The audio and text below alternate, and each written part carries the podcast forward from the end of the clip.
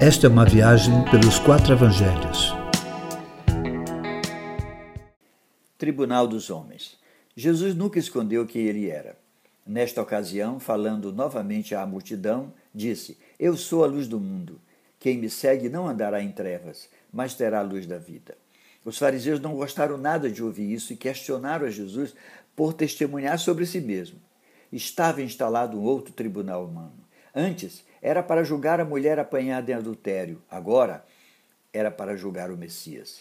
A resposta de Jesus foi direta: Eu posso testificar sobre mim mesmo, pois sei de onde vim e para onde vou. Mas vocês não podem me julgar, pois não sabem nada a meu respeito. E o juízo de vocês é inválido, pois observa padrões humanos.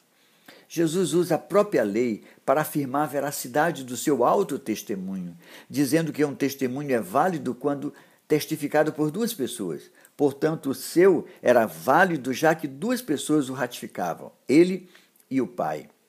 O que Jesus faz é mostrar-lhes que o tribunal humano não tinha qualquer valor sobre ele. O padrão de juízo deles era tão humano que queriam ver o Pai presente falando sobre Jesus. Onde está o Pai? perguntavam eles.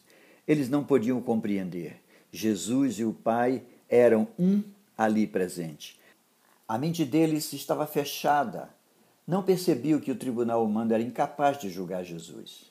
Ouvimos tanta gente sem compreender fatos da vida, responsabilizando Deus por suas dores e mazelas. Fazem juízo de quem não conhecem. Quem és tu? insistiu os fariseus. Jesus já havia dito muitas vezes quem ele era, mas não cria.